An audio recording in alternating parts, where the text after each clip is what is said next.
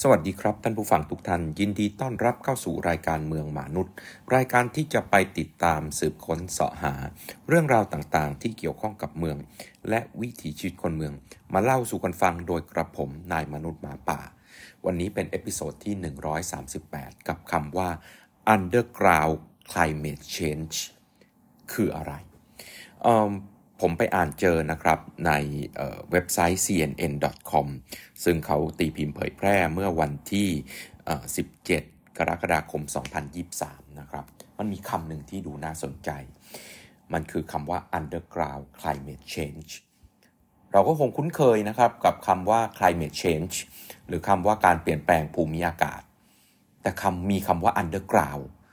มาอยู่ข้างหน้าเนี่ย เอ๊ะ มันเหมือนกันไหมแล้วมันเกิดขึ้นได้ยังไง มันเกิด ใต้ดินเนาะคำว่า underground มันคือใต้ดิน แล้วมันไปเกิด climate change ใต้ดินได้ยังไง แล้วเขาก็บอกว่าไอ้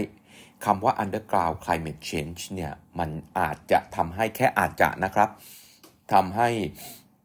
โครงสร้างแล้วก็การใช้ประโยชน์ต่างๆ ที่เป็นอาคารอยู่ใต้ดิน หรือว่าโครงสร้างใต้ดินหรือระบบสารโภคต่างๆ ที่อยู่ใต้ดินเนี่ยเกิดการเสียรูปบิดรูป หรือเกิดรอยแตกขึ้นมาได้นะครับ มันเป็นประเด็นที่น่าสนใจครับ แต่ต้องเข้าใจก่อนว่าอันนี้มันเพิ่งเป็นงานวิจัยฉบับแรก ๆ เท่านั้นเองนะครับ ยังไม่ได้มีการสืบค้น แล้วก็มีงานวิจัยอย่างแพร่หลาย จนเป็นทฤษฎีหรือเป็นหลักการที่แน่นอน หรือเป็นการศึกษาปรากฏการณ์ที่แน่นอน แต่มันก็เริ่มมีคนที่ศึกษาแล้วก็มีหลักฐานปรากฏขึ้นแล้วนะครับ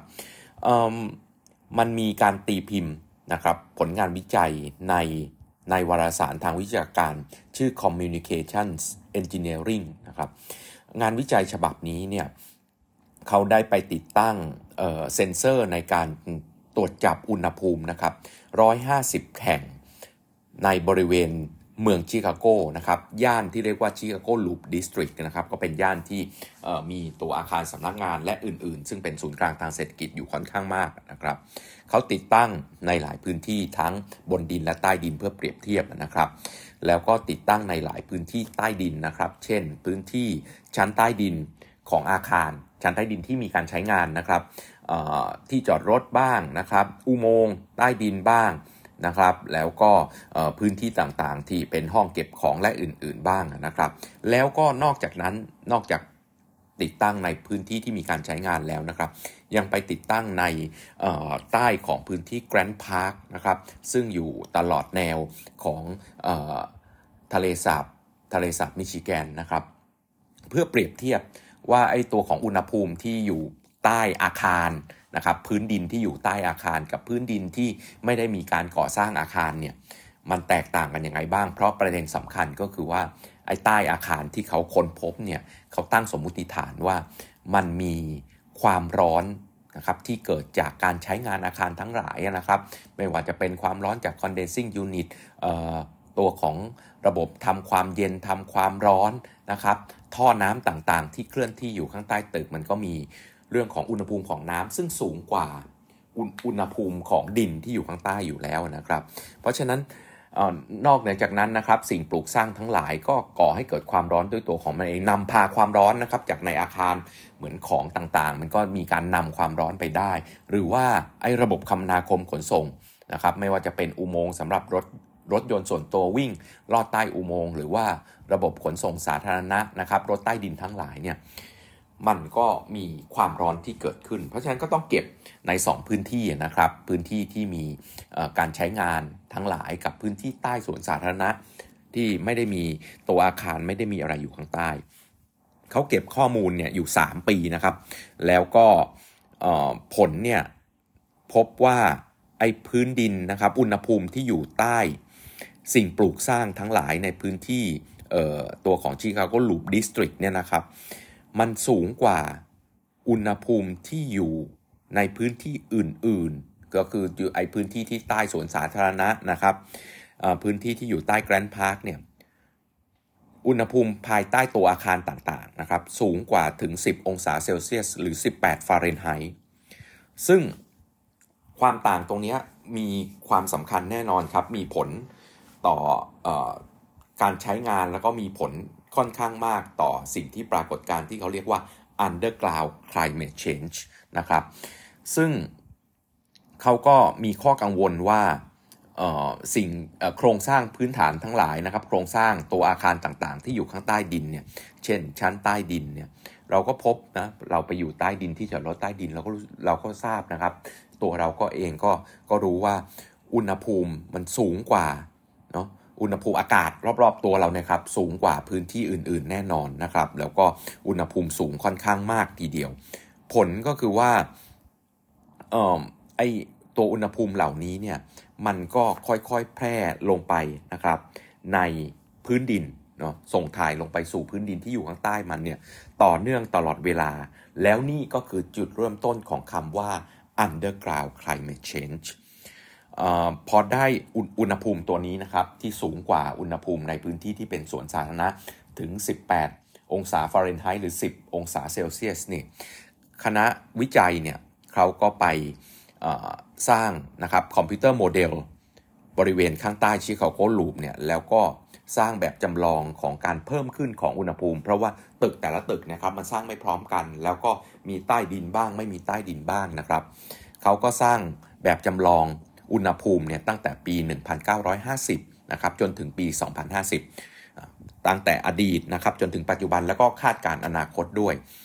แล้วก็เขาก็พบว่าเออมันมีความแตกต่างระหว่างรูปส่วนผสมหรือว่าตัวของลักษณะของดินที่อยู่ข้างใต้นะครับเพราะฉะนั้นอุณหภูมิเนี่ยจะไม่เท่ากันในแต่ละพื้นที่เนาะไม่ว่าจะเป็นเรื่องของคุณภาพของดินลักษณะของดินแล้วก็ ลักษณะของตัวอาคาร ดังนั้นสิ่งที่เกิดขึ้นก็คือว่า แม้ว่าจะมีความแตกต่างกันก็ตามทีนะครับ แต่ว่าถ้ามนุษย์ไม่ได้เข้าไปจัดการอะไรให้มันดีขึ้นเนี่ยมันอาจจะส่งผลต่อโครงสร้างความแข็งแรงของอาคารเขาบอกว่าแน่นอนว่าณเวลานี้ไอ้คำว่า underground climate change เนี่ยอาจจะยังไม่มีผลต่อเรื่องของความปลอดภัย ของคนที่ใช้งานชั้นใต้ดิน แล้วก็อาจจะไม่มีผล หรือยังไม่มีความเสี่ยงต่อการพังนะครับล้มล่มลงมาแล้วตึกถล่มมานะครับของอาคารทั้งหลายแล้วก็ของไออุโมงค์ใต้ดินทั้งหลายนะครับ แต่ว่ามันก็มีผลต่อเรื่องของการใช้งานนะถ้าเรื่องของตัวของอุณหภูมิชั้นใต้ดินมันสูงเนี่ย การใช้งานทั้งใต้ดินมันก็มันก็ก่อให้เกิดปัญหาเรื่องของการใช้งานของคนที่ไปอยู่ข้างใต้นะครับ เรื่องของสุขภาพ เรื่องของการเกิดฮิสโตรกนะครับจากการที่ใช้งานในพื้นที่ที่มีเรื่องของอุณหภูมิสูงกว่าพื้นที่อื่น ๆ เรื่องของความคงทนถาวรนะครับของโครงสร้างต่างๆ ที่มีมีการบิดตัวเสียรูปนะครับ หรือแม้กระทั่งมีรอยแตกเนาะซึ่งตัวนี้เนี่ย ผลที่ตามมาก็คือไอ้น้ำที่อยู่ข้างใต้ดินเนี่ยน้ำที่อยู่ใต้ดินเนี่ยมันก็สามารถแทรกเข้าไปในรอยแตกในรอยบิดต่างๆได้ ผลที่คือผลที่ตามมาก็คือมันเกิดการทำให้กัดกัดซ้อนะครับ กัดซ้อไปเจอเหล็กของตัวโครงสร้างที่อยู่ข้างในนะก็ทำให้เหล็กมันขึ้นเด็กมันขึ้นสนิมขึ้นมานะครับ แล้วก็ทำให้เกิดปัญหาขึ้นมากับความแข็งแรงของโครงสร้างได้ คณะวิจัยเนี่ยเขาบอกว่ามันคือ silent hazard นะครับก็คืออการการทำลายอย่างเงียบๆนะครับ ซึ่งต่อไปในอนาคตเนี่ยก็จะมีเริ่มมีปัญหาในช่วงของระยะยาว แต่ว่าเขาก็คิดว่าไม่ได้ไม่น่าจะมีผลอะไรมากนักในภาพใหญ่ เพราะว่าสิ่งที่จะเป็นปัญหาก็คืออาคารในยุคเก่านะครับ ที่รูปแบบของการก่อสร้างยังใช้วัสดุที่ไม่ได้มีคุณภาพในเรื่องของการต่อต้านความร้อน หรือการป้องกันความร้อนเข้าสู่ตัวของโครงสร้างมากนัก แต่ว่าตัวอาคารใหม่ๆเนี่ยก็จะมีความปลอดภัยตรงนี้มากขึ้นนะครับ ซึ่งก็บอกว่าอาคารเก่าๆเนี่ยไม่มีเทคนิคในการก่อสร้างและเรื่องของวัสดุในการก่อสร้างที่จะมีตัวของตัวของฉนวนการ การอุณหภูมินะครับทั้งทั้งร้อนและเย็นนะต้องใช้คำนี้นะครับไม่ใช่ตัวของฉนวนกันความร้อนอย่างเดียว เพราะฉะนั้นตัวอาคารเก่าๆเนี่ยไม่ใช่แค่ตัวโครงสร้างของมันครับอาคารเก่าๆเนี่ยมันทำให้ไอความร้อนที่เกิดในตัวอาคารไม่ว่าจะชั้นไหนก็ตามนะครับ มันแผ่ลงไปสู่พื้นดินข้างใต้มันเนี่ยได้มากขึ้น แต่ว่าเขาก็บอกว่ายังไม่ต้องกลัวไปมากนักเนาะเพราะว่า จริงๆเนี่ยมันก็ไม่อาจจะไม่ใช่เรื่องใหญ่ก็ได้ ปัญหานี้อาจจะไม่ใช่เรื่องใหญ่นักนะครับ แต่ว่าอาคารในปัจจุบันและในอนาคตอาคารใหม่ๆ ทั้งหลายเนี่ยครับไอ้รูปแบบและตัวของเทคโนโลยีในการก่อสร้างในยุคปัจจุบันรวมถึงกฎหมายต่างๆเนี่ยก็มีมาตรฐานของการทำตัวฉนวนหรือการการความร้อนที่ดีเนาะแล้วก็มีเรื่องของการใช้พลังงานอย่างมีประสิทธิภาพสูงกว่า เพราะฉะนั้นไอความร้อนนั้นเกิดขึ้นจากการปรับอากาศเนี่ยครับในตัวอาคารมันก็ลดลงเนาะความร้อนที่จากข้างนอกจะเข้ามาสู่ในตัวอาคารก็ลดลง ดังนั้นมันก็ส่งผลถึงไอความร้อนจากอาคารจากเครื่องจักรทั้งหลายนะครับที่ต้องทำให้อาคารเนี่ยมันสามารถเดินได้มีไฟฟ้า มีการปรับเรื่องของอุณหภูมิต่างๆเนี่ยที่เกิดความร้อนขึ้นเนี่ยมันไม่แผ่ลงไปสู่พื้นที่ดินที่อยู่ข้างใต้อาคารมากนักนะครับ เพราะฉะนั้นสิ่งที่ต้องเกิดขึ้นก็คือว่าเขามุ่งที่อาคารเก่าครับ อาคารเก่าเนี่ยคงจะต้องมีมาตรการในการที่จะติดตั้งหรือมีอุปกรณ์ต่างๆ ที่จะมีเรื่องของฉนวนกันความร้อนทำให้การใช้พลังงานของอาคารมีประสิทธิภาพมากขึ้นนะครับหรือแม้กระทั่งฉนวนกันความร้อนป้องกันความร้อนปกติจากตัวอาคารที่มีอยู่เนี่ยลงไปสู่พื้นดินเนี่ยก็อาจจะต้องทำนะครับ แล้วก็มันจะช่วยลด เขาเรียก waste heat นะครับ ความร้อนที่ที่ไม่ไม่ไม่ได้ใช้งาน เช่นความร้อนจากเครื่องจักรความร้อนจากน้ำในท่อน้ำที่ลำเลียงน้ำร้อนนะครับเข้าไปสู่อาคารห้องต่างๆ ข้างในอาคารนะครับ ความร้อนจากเครื่องกลต่างๆ ที่เกิดขึ้น เราไม่ได้ใช้งานไอ้ตรงตรงตรงนี้จริง ๆนะครับ เราใช้เครื่องจักรทำปรับปรับเเรื่องของอากาศข้างใน แล้วก็ไอความร้อนที่เกิดกับเหมือนไอ ไอเครื่องแอร์ของของเราอะครับเราอยู่ในห้องเราเย็นเนาะแต่ว่าไอ้ความร้อนเนี่ยมันอยู่ข้างนอกอาคารไอ้ที่นั่นแหละคือ waste heat นะความร้อนที่เกิดขึ้นเหล่านี้เนี่ยมันแพร่นะครับผ่านโครงสร้างของอาคารแล้วก็ไปถึงดินที่อยู่ข้างใต้ทำให้อุณหภูมิในดินเนี่ยสูงขึ้น ซึ่งสิ่งที่จะต้องคิดต่อไปในอนาคตก็คือว่าเออมันก็มีคนให้ความเห็นครับคนที่ไม่ได้เกี่ยวข้องกับ ตัวของงานวิจัยชิ้นนี้แต่เขาก็มาอ่านงานชิ้นนี้แล้วก็บอกว่าเขาก็เห็นภาพว่าอุณหภูมิเนี่ยมันสูงชัดเจนนะครับ ตัวเลขมันออกมาชัดเจนว่า 10 องศาเซลเซียส หรือว่า 18เอ่อ18 องศาฟาเรนไฮต์เมื่อเทียบกับพื้นที่ที่เป็นพื้นที่สวนสาธารณะ แต่ว่ามันก็ไม่ได้มีอะไรมากนักที่จะที่จะต้องกังวลขณะนี้นะครับ แต่ว่าผลงานวิจัยชิ้นนี้เป็นผลงานที่เราต้องมาพิจารณา ว่าอุณหภูมิที่เกิดขึ้นตัวนี้ในอนาคตมันอาจจะเป็นปัญหากับเมืองทั้งหลายขึ้นมาได้ เพราะฉะนั้นเห็นภาพชัดเจนครับเขากลัวที่อาคารเก่า การใช้พลังงานของอาคารทั้งหลายที่เคยมีมาเนี่ยอาคารที่ไม่ประหยัดพลังงานแน่นอนพอไม่ประหยัดพลังงานเจอสภาพอากาศนะครับข้างนอกก็ต้องปรับอากาศนะข้างในอาคารมากไม่มีการใช้พลังงานอย่าง อย่างที่ประหยัดและอย่างที่มีประสิทธิภาพ เพราะฉะนั้นมันก็ต้องใช้เครื่องกลต่างๆ เข้ามาช่วยเยอะ เพราะฉะนั้นสิ่งที่เกิดขึ้นก็คือมันก็เกิดสิ่งที่เรียกว่า excess heat ก็คือความร้อนที่ที่เเราไม่ได้ใช้งานแต่ว่าเป็นการทำให้เรามีภาวะสบายนะครับ ดังนั้นไอ้ความร้อนเหล่านี้มันก็ลงไปสู่ดินข้างใต้ ก็ต้องจัดการกับอาคารเก่าทั้งหลายส่วนอาคารใหม่เนี่ยเขาก็คิดว่า เทคนิคต่างๆ ที่มีเนี่ยมันก็น่าจะสามารถที่จะลดปัญหาตรงนี้ได้ แต่ว่า แน่นอนว่าผลการศึกษาครั้งนี้เนี่ยเขาบอกว่ามันมีสิ่งที่เกิดขึ้นจากการที่อยู่ภายใต้พื้นที่เมืองที่ไม่ได้จัดการการมีพลังงานอย่างมีประสิทธิภาพ เขาเรียกปรากฏการณ์นะครับ underground climate change เนี่ย อันหนึ่งที่เขาพบก็คือ subsurface heat Iceland ก็คือเราเรียกว่าเกาะความร้อนนะครับ เกาะความร้อนก็เคยหลาย ๆ ท่านก็คง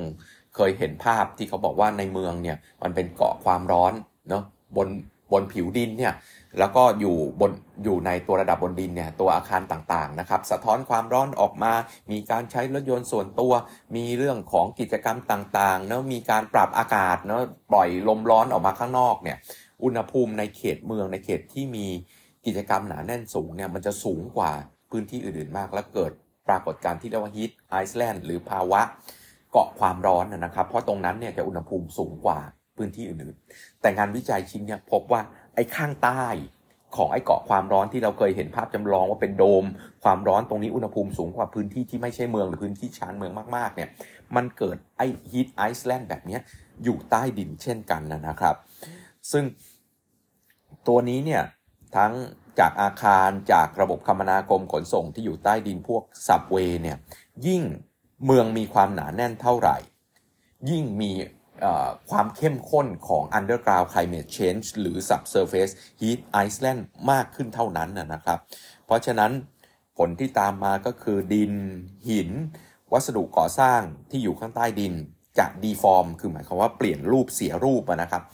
พอถึงจุดหนึ่งเนี่ยพอเสียรูปไปมากๆเนี่ยความแข็งแรงก็จะหายไปหรือเกิดปัญหาตามมาได้นะครับ ซึ่งประเด็นนี้เป็นประเด็นที่สำคัญทีเดียวกับโครงสร้างต่างๆ ถ้าเราไม่จัดการมาให้ดี แน่นอนมันเปลี่ยนอุณหภูมิ 10 องศากับตัวของวัสดุก่อสร้างเนี่ยมันคงนิดเดียวเนะปูนเราเห็นปูนเราเห็นเหล็กเนะอุณหภูมิ ห้องสภาพแบบนี้เพิ่มขึ้นไป 10 องศาเนี่ยไม่มีผลกับมันหรอก แต่ท่านคิดดูว่านั่นคือเราเห็นช่วงสั้น ๆนะครับ แต่นี่อุณหภูมิมันเพิ่มตลอดเวลา อันนี้คือสิ่งที่ทีมวิจัยเขามีความกังวล แน่นอนเราพูดว่า 10 องศากับเหล็กกับปูนนะกับดินกับออของที่อยู่ใต้ดินแร่ธาตุต่างๆ เนี่ยมันไม่ได้มีผลหรอก แต่มันช่วงสั้นๆ เราคิดแค่ช่วงสั้น ๆ แต่ถ้ามันเป็นอุณหภูมิเพิ่มขึ้นมาก 10 องศาเซลเซียสตลอดเวลาเนี่ยเขาก็กังวลว่ามันจะมีผลต่อหนึ่งฐานรากของอาคารนะครับ ไอ้กำแพงที่เรียกว่า retaining wall กำแพงกันน้ำนะกันน้ำซึมเข้ามาในตัวอาคารที่อยู่ข้างใต้ดินลานจอดรถนะผนังของลานจอดรถที่อยู่ใต้ดินผนังของห้องที่อยู่ใต้ดินเนี่ยมันต้องมีการที่ทำกำแพงกันการซึมน้ำนะครับ อุโมงค์ต่างๆเนี่ยก็เป็นประเด็นที่ น่าสนใจทีเดียวว่า อาจจะเป็นสิ่งที่สำคัญต่อการ วางผังเมืองและวัสดุก่อสร้างต่อไปในอนาคตกับคำว่า underground climate change การเปลี่ยนแปลงภูมิอากาศที่เกิดขึ้นใต้ดิน วันนี้ก็ต้องลาไปแค่นี้กับเมืองมนุษย์ และกระผมนายมนุษย์หมาป่า แล้วพบกันใหม่ใน episode ต่อไป สวัสดีครับ